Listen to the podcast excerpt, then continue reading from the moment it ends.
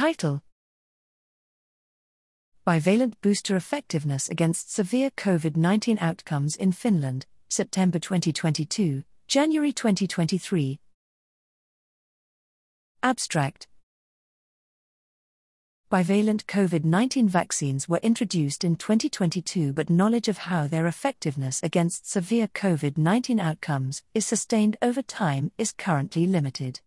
In Finnish register based cohort analyses, we compared the risk of severe COVID 19 outcomes among those who received bivalent vaccination, exposed, between the 1st of September 2022 and the 31st of January 2023 to those who did not, unexposed.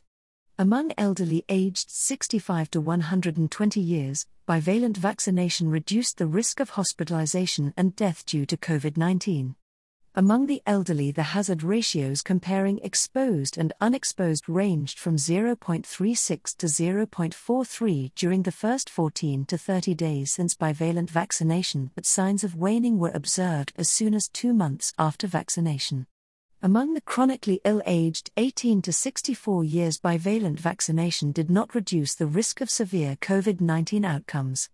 These results are crucial for further developing COVID 19 vaccination program worldwide.